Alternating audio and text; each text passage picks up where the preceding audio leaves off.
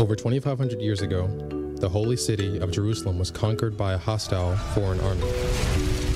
Many of the Israelites were captured and taken to live as exiles in the enemy city, Babylon. The book of Daniel tells us the story of how God equipped his people to live faithfully during this time of captivity, in a place with very different values than their own. As we seek to follow God in our world today, we can learn a lot from Daniel's journey. His story shows us how we can live faithfully, wisdom, and integrity, as strangers and exiles.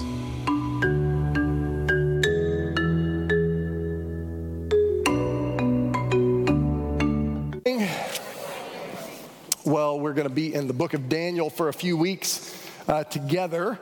Um, and maybe some of you are familiar with the book of Daniel. And when you think about Daniel, you think about this, right? The kids' uh, Sunday school story of Daniel in the lion's den. Maybe. Maybe it's coming up on the screen. Maybe it's not. No.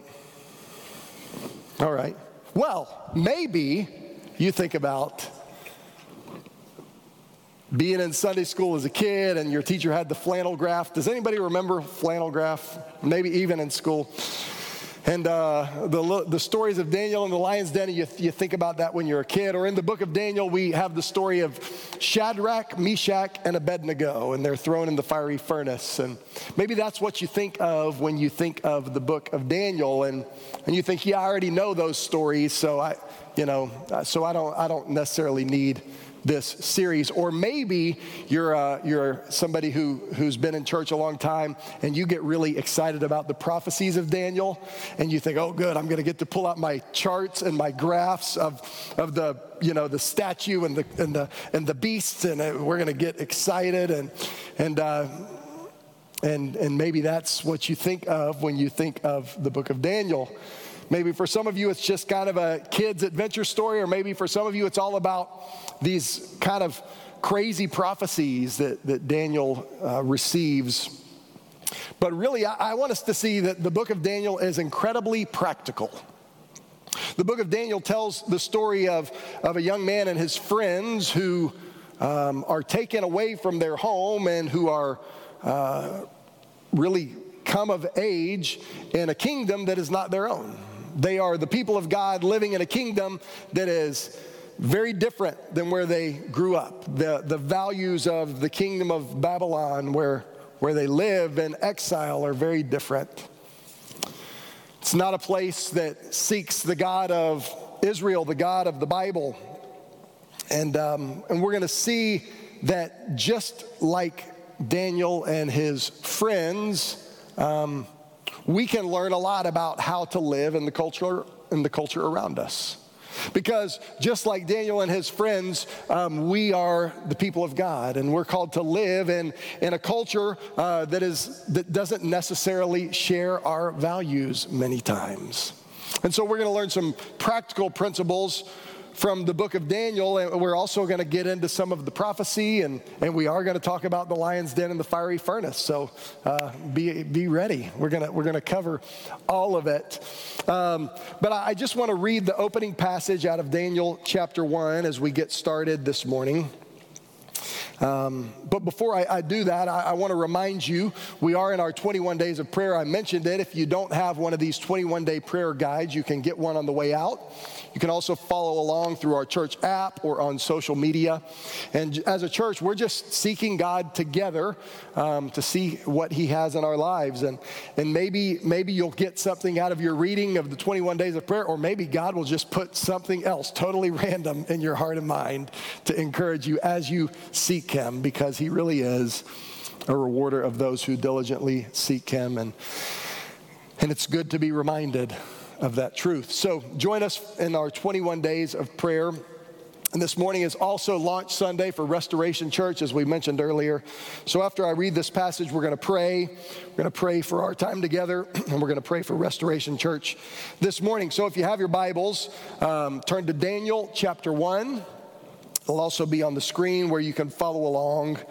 And I'm going to read uh, the first 14 verses that, that kind of give us a background of the story of Daniel says this in verse 1 In the third year of the reign of King Jehoiakim of Judah, King Nebuchadnezzar of Babylon came to Jerusalem and laid siege to it. The Lord handed King Jehoiakim over to, over to him, along with some of the vessels from the house of God. Nebuchadnezzar carried them to the land of Babylon, to the house of his God, and put the vessels in the treasury of his God. The king ordered Ashpenaz, his chief eunuch, to bring some of the Israelites from the royal family and from the nobility, young men without any physical defect, good looking, suitable for instruction in all wisdom, knowledge, knowledgeable, perceptive, and capable of serving in the king's palace. He was to teach them the Chaldean language and literature. The king assigned them daily provisions from the royal food and from the wine that he drank. They were to be trained for three years, and at the end of that time, they were to attend or serve the king. Among them from the Judahites were Daniel, Hananiah, Mishael, and Azariah. The chief eunuch gave them names. He gave the name Belteshazzar to Daniel, Shadrach to Hananiah, Meshach to Mishael, and Abednego to Azariah. Now, Daniel determined that he would not defile himself with the king's food or with the wine he drank. So he asked permission from the chief eunuch to n- not to defile himself. God had granted Daniel kindness and compassion from the chief eunuch. Yet he said to Daniel, I fear my lord the king who assigned your food and drink. What if he sees your face as looking thinner than the other young men your age? You would endanger my life with the king. So Daniel said to the guard, whom the chief eunuch had assigned to Daniel, Hananiah, Mishael, and Azariah, Please test your servants for 10 days. Let us be given vegetables to eat and water to drink. Then he examined, then examine our appearance and the appearance of the young men who are eating the king's food and deal with your servants based on what you see. He agreed with them about this and tested them for 10 days. At the end of 10 days, they looked better and healthier than all the young men who were eating the king's food. Let me pray. God, thank you for your word. Thank you that your word is truth. Thank you that your word is powerful, that it has the ability to transform and change us. Lord, I pray that we would submit to your word this morning. God, I also want to pray uh, for Restoration Church, for Arthur and Jess and all the team God, that you would bless and strengthen them today as they preach your word. Lord, as they baptize and celebrate communion together this morning, uh, God, would it be a sweet time? And would you begin to um, work in the lives of people and the community where they serve? Thank you that we get to be a part of it. Lord, bless this time. Thank you for this church family, for their encouragement, love, and generosity. Speak to us now. We pray in Jesus' name. Amen. All right, well, thank you. Um, so we're looking at the story of Daniel, and um, I love history. Anybody, any history buffs in here? Yeah, when I was a kid, I, have told you before, but I, I wanted to be Indiana Jones, right? I, like, I wanted to explore, you know, temples in the Amazon and go into the pyramids and find mummies. And I thought all that stuff was, was really cool. Any movie where there's, you know, where they're, where they're finding things that have been lost for years, you, you know, it was, it was really, really, really cool for me. And, and I loved history even as a kid in class. Um, that was my favorite subject in school as, as uh, would hear the stories of, of, things that have happened and, and, and how, how people and nations and, and things have made a difference and, and um, had an impact on the history of the world. I, I love it. And so this morning, I just want to take a minute and tell you that, that this story from the book of Daniel is, is history. This is real. These are real historical events. This is not just a Bible story. This is not just a, a flannel graph presentation. This, this is a, a real historical event. The kingdom of Babylon that conquered the city of Jerusalem was a, a real kingdom, a real empire. Nebuchadnezzar was a real ruler of that empire. And so I, I, want us, as we think about this story, not to just think about some random story, but but to think about Daniel and, and these young men that were his friends as, as real people in history. That the things that the book of Daniel describes and, and tells us about them really happened. that they really were captured and, and taken to live in another city. And we'll see what all that meant in their life in a few minutes. But, but they were real people, just like we are today. And just like they really lived at a moment in time in history, and they lived a life that was honoring to God and to his kingdom in the midst of, of, a, of a human kingdom that did not honor their God. We, we live in a time today where we can live our lives for God as the people of God and make a difference. And so, as we talk about Daniel's story, I, I want us to to think about him as a real person and think about our lives as a moment in history, just like his life was. But before we get into his life, I just want to go back because I'm a history nerd. And so you just stay with me for a few minutes, okay? I, I just want to kind of go through how we got to this point where Daniel and, and these young men from Jerusalem are taken captive. Now, the nation of Israel, the, the Hebrew people, the Jewish people, um, the, the father of the Jewish people was Abraham. If you remember the song, Father Abraham had many sons, right? Some of you might know that song. You, some of you have heard of Abraham. Even if you haven't been around church, you've heard of Abraham, probably. So around 2000 BC is when we, uh, we pick up the story of Abraham in Scripture. And so Abraham left uh, the city of Ur, it tells us, and he went into the promised land, uh, just following God's instruction in his life. A little bit later, Abraham has a son named Isaac, and Isaac has two sons named Jacob and Esau. And Jacob's name is later changed to Israel, and he is the father of the nation of Israel. He has 12 sons, and one of them is named Joseph. And maybe you remember the story of Joseph and the the coat of many colors, right? And so around 800 BC, Joseph's brothers take him and they sell him into slavery in the nation of Egypt. Joseph goes to Egypt and he's put in prison. Eventually, he's elevated to a position of influence in the kingdom of Egypt, and he's really second in command to Pharaoh. But scripture tells us that after some time, the pharaohs forgot who Joseph was. And history tells us around this time there was a major revolution in the nation of Israel. There were these people, I, am going way too far, but I'm doing it, okay? There were these people called the Hyksos people, and uh, they were overthrown by a new kingdom in Egypt. And, and probably Joseph was part of that Hyksos kingdom and the people of Israel. And, and around 13 40, 1330 BC, uh, the new regime came into power, and history tells us about that, but the Bible tells us that at that same time, Israel was enslaved. The Egyptians said, We don't like all these Israelites being around us, and so, um, so let's, let's oppress them, let's make them our slaves so that they don't rise up and, and try to take over. And it's where scripture tells us the story of Joseph. The Pharaoh said, We're going to kill all the Hebrew babies because we don't want them rising to power again. And around 1370 BC, Joseph led the nation of Israel out of Egypt into the promised land. It's, we call it the Exodus. For 40 years, they wandered around in the wilderness, and around 1330 BC, this guy named Joshua leads Israel to conquer Canaan. This is the region where Israel is, and, and they conquer the city of Jericho and then other kingdoms. And Incredibly enough, history also uh, gives us a picture of, of, what that time looked like. Around this time, 1330 BC, there's something called the Amarna letters, and it's from all these kingdoms in Canaan, and they say, Help! These Habiru people are coming and they're taking over all of our cities.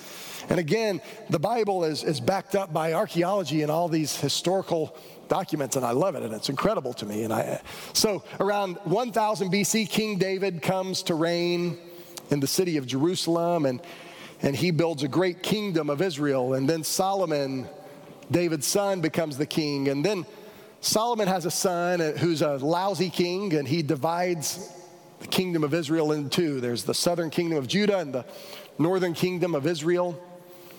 And they start to fight each other, and they start to fight the other kingdoms around them. And in 722 BC, the northern kingdom of Israel is conquered by uh, an empire called the Assyrian Empire and they wipe them out and they conquer all their cities and, and they cease to be a people. About 120 years or so after that, in 597 BC, Daniel is taken captive by Nebuchadnezzar.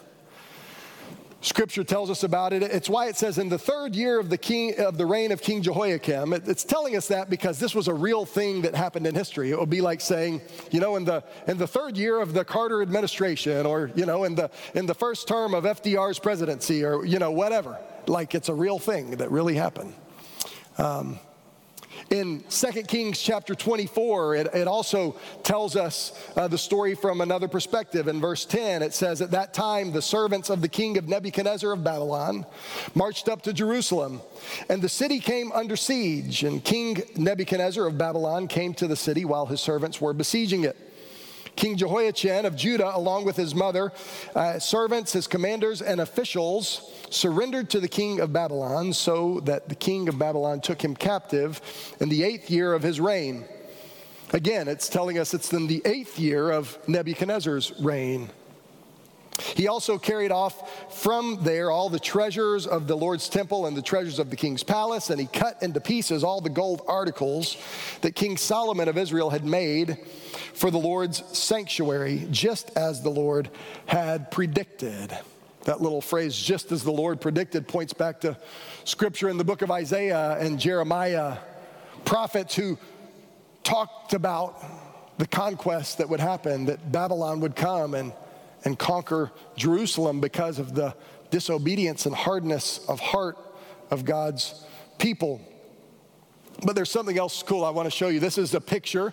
This is called the Nebuchadnezzar Chronicle. And again, it's a little clay tablet and it's got cuneiform, which is the letters of the day of, of the Babylonian Empire. And this tells the story of Nebuchadnezzar's conquest and conquer uh, of the city of Jerusalem. And it's, it was found in an old Babylonian city. And uh, again, it, it just gives credibility to the biblical narrative. And I, I just think it's cool. So I wanted to share it with you this morning. So here's what I want you to know this is a real story that really happened. Not only is it recorded in scripture, but it's recorded in archaeology. And Daniel and these young men were really conquered, were really taken captive. Nebuchadnezzar was the king of the new Babylonian empire because the Babylonian Empire had existed for a long time. Does anybody, so we'll see if, you know, all the other history nerds, so anybody remember the name Hammurabi from like history class when you were a kid? The Code of Hammurabi? Anybody? Yeah, all right, all right. So, way before this new Babylonian Empire, Hammurabi was the king of the Babylonian Empire, and he made these laws and these rules that, that really set up the foundation for, um, for a society ruled by law. Um, and, and so the Babylonian Empire had existed a long time. In Genesis chapter 11, this is way, way, way before Daniel, and this is way, way, way before Abraham. This goes back to the time of, of Noah and his sons. Genesis 11 says this in verse 2 As people migrated from the east, they found a valley in the land of Shinar and settled there. They said to each other, Come, let us make oven fired bricks. They used brick for stone and asphalt for mortar. And they said, Come, let's build ourselves a city and a tower with its top in the sky. And let us make a name for ourselves. Otherwise, we'll be scattered throughout the earth. Then in verse 9, it says, Therefore it is called Babylon, because it was there that the Lord confused the language of the whole earth. And from there, the Lord scattered them throughout the earth. Probably heard the story of the Tower of Babel, and this is the beginning of this Babylonian empire. It, it, so one more, okay, I'm almost, I promise I'm almost done with the history lesson, okay? Uh, so what, let me just show you this map really quick, then we'll be done. So this green section right here was called the Fertile Crescent. Maybe, maybe you remember that too from history. So Babylon is down here in this bottom, my left, your right corner. Israel is over here along the Mediterranean Sea. Egypt's down here. And I told you about the Assyrian kingdom that conquered Israel. Well, over time, Babylon came to conquer Assyria and they kind of took over the whole thing. I might have a picture of that as well. Yep. So Assyria took over everything and, uh, and they, they conquered Jerusalem. And uh, th- this is kind of the place where all of this stuff happened. It really happened. And The story of Daniel is, is tells us a, a real historical event, but the story of Daniel also teaches us real spiritual principles. The story of Daniel teaches us real spiritual principles. It's not just a history lesson. It's not just a story about a, a guy in a lion's den or, or guys in a fiery furnace. It, it has application in our lives today.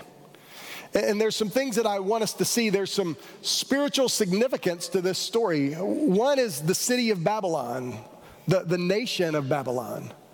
Over and over in Scripture, Babylon comes to represent the kingdoms of man. It comes to represent the cultures and kingdoms of this world that, that are opposed to the kingdom of God.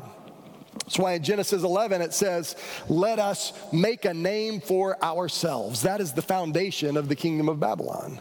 This humanistic, man centered kingdom, let us build a tower to the sky and, and do great things to make ourselves famous. That's the foundation of the kingdom of Babylon. In Revelation chapter 14, this is the end of the New Testament. This is um, 700 years after Daniel was captured in Babylon. This is thousands of years before the establishment of the Babylonian kingdom, the city of Babylon. In the book of Revelation, chapter 14, Babylon comes to represent all of the kingdoms of the world, all of the kingdoms of men. As Christ comes to rule and to reign, in verse 8 it says, Another, a second angel, followed, saying, It has fallen, Babylon the Great has fallen. She made all the nations drink the wine of her sexual immorality, which brings wrath.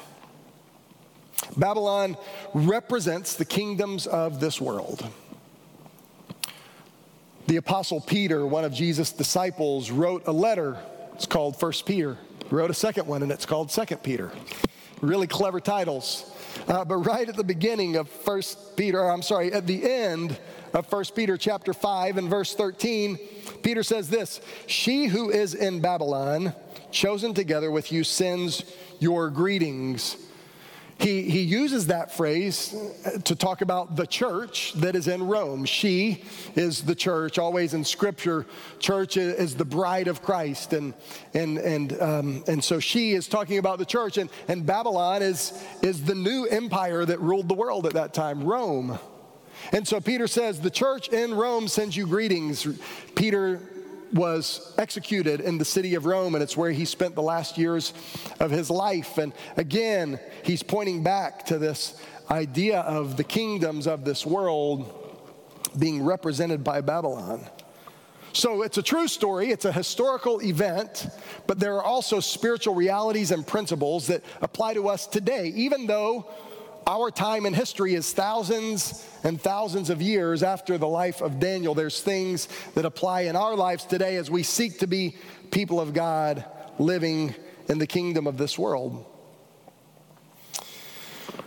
So here's the first thing Babylon represents human kingdoms, and the kingdoms of this world are man centered. That makes sense because they're set up by men who say, Let us make a name for ourselves. Let me make my mark on history. And we see some kingdoms of men that are pretty good and some that are really, really, really bad. I mean, we think of the evil empires of Nazi Germany and ISIS. If you grew up as an American in the 60s and 70s and 80s during the Cold War, right? We, we thought of the Soviet Union, our, our, our, that was our big enemy. And when you watched, you know, the movie Miracle and, and uh, the U.S. hockey team beat the Russian hockey team, you know, like this moment of pride, right? We think of all these kingdoms, but the truth is, any kingdom that is man centered, whether we think of it as evil or not, is a kingdom of this world. The truth is, the country we live in is a kingdom of this world. One day, the United States of America will no longer exist if God tarries his coming, but the kingdom of God will last forever. Throughout history, there have been kingdoms of men kingdoms that are based on the values of humanism and secularism, based on the values of making a name for ourselves. It's important for us to recognize this reality that, that there is a kingdom of men that is counter to the kingdom of God. Because the truth is, most of the time we just float through life and we don't give much thought to the things that are happening around us. As God's people, you know, we, we, we see the obvious things and we say, well, that, I know that's bad, I know that's bad, but for the most part, we don't think about what we're taking in every day. The messages we're seeing, the things that we're hearing, the commercials that we're watching, and the, the things that we're listening to, the culture around us. And just because you don't think it's evil doesn't mean it's not having an influence in your life. And the kingdoms of men are influencing our lives. And we just need to be aware that not all the values that are going on around us are kingdom of God values. We need to be aware. That's why Paul said in Romans chapter 12, verse 2 do not be conformed to this age, but be transformed by the renewing of your mind so that you may discern what is the good and pleasing and perfect will of God. He says, Look, there is a kingdom of this age, there is a kingdom of this world, and don't be conformed to it. Be different, be transformed, not by your willpower, but by the renewing of your mind on God's word. In Ephesians chapter 5, again, Paul is writing to believers who are living in the, the kingdom of Rome, the empire of Rome. And he says this in verse 5, verses 5 through 16. He says, Pay careful attention then to how you walk. Not as unwise people, but as wise, making the most of, t- of the time because the days are evil. Here's what that means pay attention. As the people of God, we live in the kingdom of this world and we are hearing things every day and we are taking things in every day and we are believing things every day and, and we are subtly influenced and we are and we are overtly influenced. Pay attention. Do these things align with the values of God's word?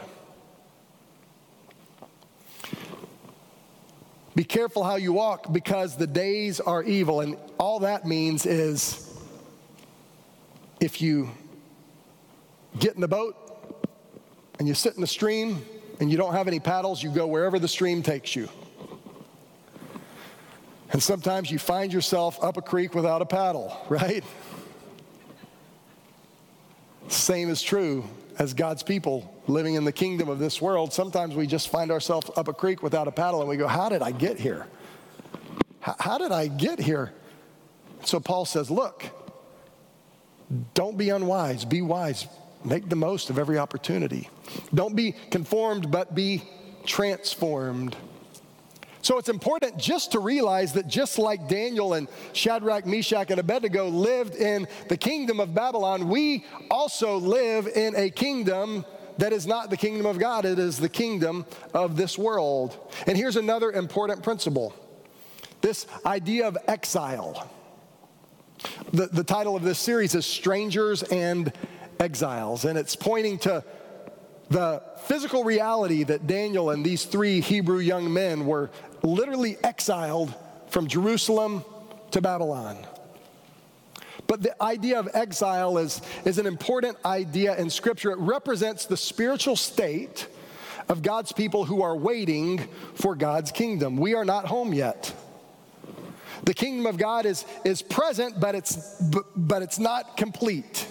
One day Jesus Christ will come and he will rule and he will reign and he will make every wrong right. But today we are his ambassadors we are his people, but we live in the kingdom of this world. And so this idea of exile is an idea that applies to each of us, just like it literally applied to Daniel and these young men. Again, Peter, 1 Peter chapter 1, he, he says this Peter, an apostle of Jesus Christ, to those chosen living as what's the word? exiles. To those living as exiles dispersed abroad in Pontus, Galatia, Cappadocia, Asia, Bithynia, the chosen. He, he's, these places are all real places in the Roman Empire, and Paul's writing to them and says, Hey, I just want to remind you, you are exiles. So, so what does it mean? What did it mean in the life of Daniel to be an exile? Well, here's the first thing that it meant. When Daniel went into exile, Nebuchadnezzar and the kingdom of Babylon wanted to teach him the values of Babylon. Said, We want you to learn the language, we want you to learn the culture, we want you to eat all of our food. Um, wherever you're from, you got a favorite food, right? I mean, some of you who are, who are from the Caribbean, you, you have a favorite food. Caribbean food. Some of you who are who are from different places in the US, maybe you're from Texas and you say Texas barbecue is the best barbecue. Well, I disagree. or you know, or, or maybe we just had a family, Wes and Stacy Ashford, who are from Louisiana, and they just moved back. And before they left, they said, We can't wait to get back because we miss Cajun food. Well, I, okay, great. They thought that was the best food ever. And maybe you have a favorite food, and, and maybe it's, it's a regional delicacy. And so Nebuchadnezzar, he, he wanted the people to love their food, to love their culture. And so he, he tried to give them the best of the best so that they would fall in love with Babylon. So that their allegiance would no longer be to the God of Israel, but to the empire of Babylon. And we live in a world that wants us to adopt its values. And so we get these messages all the time. This is this will make you happy. If you just get this car, if you just send your kids to this school, if you just do this or do that, or if you just have enough money, if you just take the next step up the corporate ladder, then you will be happy. And we don't think about it, but we're receiving this idea. We're, we're being fed a, a set of values. And if we don't carefully look at God's word to see if those values align with God's plan for us, then all of a sudden we find ourselves chasing the American dream instead of chasing the kingdom of God. That doesn't mean there's anything wrong with success. It doesn't mean there's anything wrong with those things, but but what are we pursuing? We can, we can pursue political ends, we can pursue religious ends for our own glory and our own desire. We can pursue health, we can pursue popularity, we can pursue fitness. We can pursue being hip enough and woke enough and cultural enough. We can pursue all kinds of things as we take in the values of the kingdom around us. But have you stopped to go, does this align with God's word? The kingdoms of this world want us to embrace their values, and, and we see that in the life of Daniel and the three Hebrew boys. The kingdoms of this world also want us to embrace their identity. There's a unique thing that happens in this story. It tells us that these four young men, their names are Daniel, Hananiah, Mishael, and Azariah. These are their Hebrew names. The name Daniel means God is my judge, Daniel. Hananiah means gift of God. Mishael means who is like our God. We sang it this morning. Who is like the Lord Almighty, right? That was his name. Azariah means helped by God. But when they got to Babylon, they got new names. Daniel's name became Belteshazzar. That means Bel protects him. Bel is the god of Babylon. They said, no, no, no.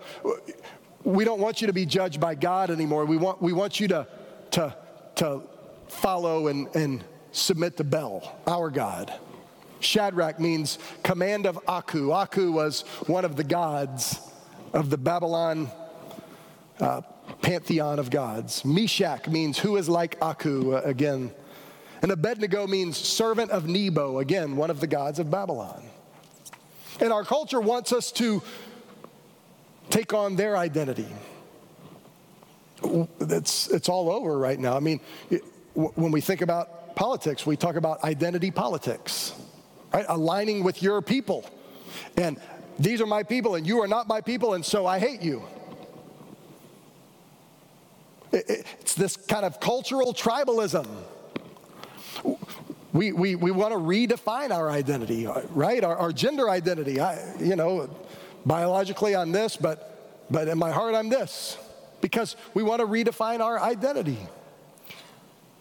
We want to identify and, and define our identity as, as successful or funny. Remember superlatives in the school yearbook? Most likely to succeed, class clown. You probably won't believe this about me, but I was the class clown in my yearbook. I've toned it down a lot since then. Uh, the, so there's a picture in my senior yearbook, and I'm inside of a trash can, and they said, Yeah, this will be funny. And I said, Okay. Right? How do we want to identify ourselves? Well, we live in a world that has all kinds of identities for us to just fit in. Think about your life in high school. We, most of us kind of go through ups and downs of identity. You know, one day we're, we want to be an athlete, a jock, and then we realize that we can't make the team, and so then we decide, you know, we're going to be, I don't know, a, a skater so we get some cool skateboard shoes. And when I was in high school, JNCOs, Anybody remember JNCOs? We want to redefine who we are. Or maybe you went through a country music phase and you had Wranglers and Roper boots. Some of you. Garth Brooks was king when I was in high school. Some of God's greatest gifts are all too often unanswered prayers, guys. The theology of Garth Brooks. Right? Because we're looking for identity. Who, who can I identify with? And we live in a culture that, that says you can fit here. Just do what we say and believe what we say. Follow us and you'll be happy. And Daniel and these three Hebrew boys, they showed up in the Babylonian Empire and they wanted to give them a brand new identity. Hey guys, forget all that. Forget the fact that we just burned down your city, killed your parents. Come on, we're your friends. There's another truth about the kingdoms of this world. If we don't submit, they might burn down our city and kill our parents. I don't mean that literally, except for sometimes when it happens. I'm not making a political statement, I promise. But we live in a world where if you don't believe what we believe and say what we say, then you are some kind of weirdo, zealot, outsider. And that's the place where Daniel and these young men found themselves. And we're going to see in the next few weeks how they handled it. But today, I just want us to think I, I just want us to take a minute and, and say, what, what am I believing? What am I taking in? What am I listening to? What am I watching every day? Uh, I mean, if you're basing your life on the values of Fox News or MSNBC or whatever your flavor is and not God's word, then you're missing the mark. If you're, if you're basing your identity and, and your values on, on any system of this world, wealth and prosperity, whatever it is, and, and not God's values, then you're missing the mark. And it, it's not just about missing the mark, it's truly about living beneath what God has for you. Because we're going to see that, that Daniel and Hananiah and Mishael and Azariah chose to live for the kingdom of God in the kingdom of Babylon. And God allowed them to, to thrive, to live with purpose, to make a difference in their community. We're going to see how they did that, but I want to close with this. 1 Peter chapter 2 If you want to, you can go home and you can read through the book of Daniel. Some of it gets pretty wild and the prophecy stuff. We'll talk about that some. So if you have questions, hold on to them. If you go online to look for answers, you're going to find a lot of them. But as you read through Daniel, I want to also encourage you to read through 1 Peter because it's really cool the parallels. Daniel was in exile in Babylon. Peter is writing to the Christians who are living in the empire of Rome, who are being thrown to lions just like Daniel was in the Colosseum. None of them survived, though. They got eaten by the lions. And so the book of Daniel doesn't promise that everything's going to be easy, that if we do what Daniel does, we won't have hard times, and God will deliver us from every trial in our life, that He'll deliver us from every fiery furnace.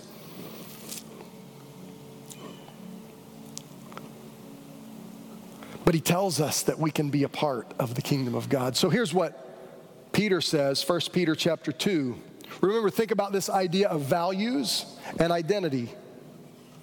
1 Peter 2 verse 9 says, You are a chosen race, a royal priesthood, a holy nation, a people for his possession. There's three things there race. As the people of God, we are not primarily defined by our ethnicity or our race or our culture or background. We are the people of God.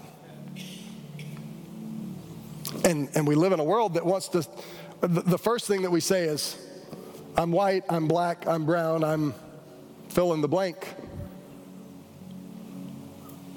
Peter says, You're a part of a new race, the people of God.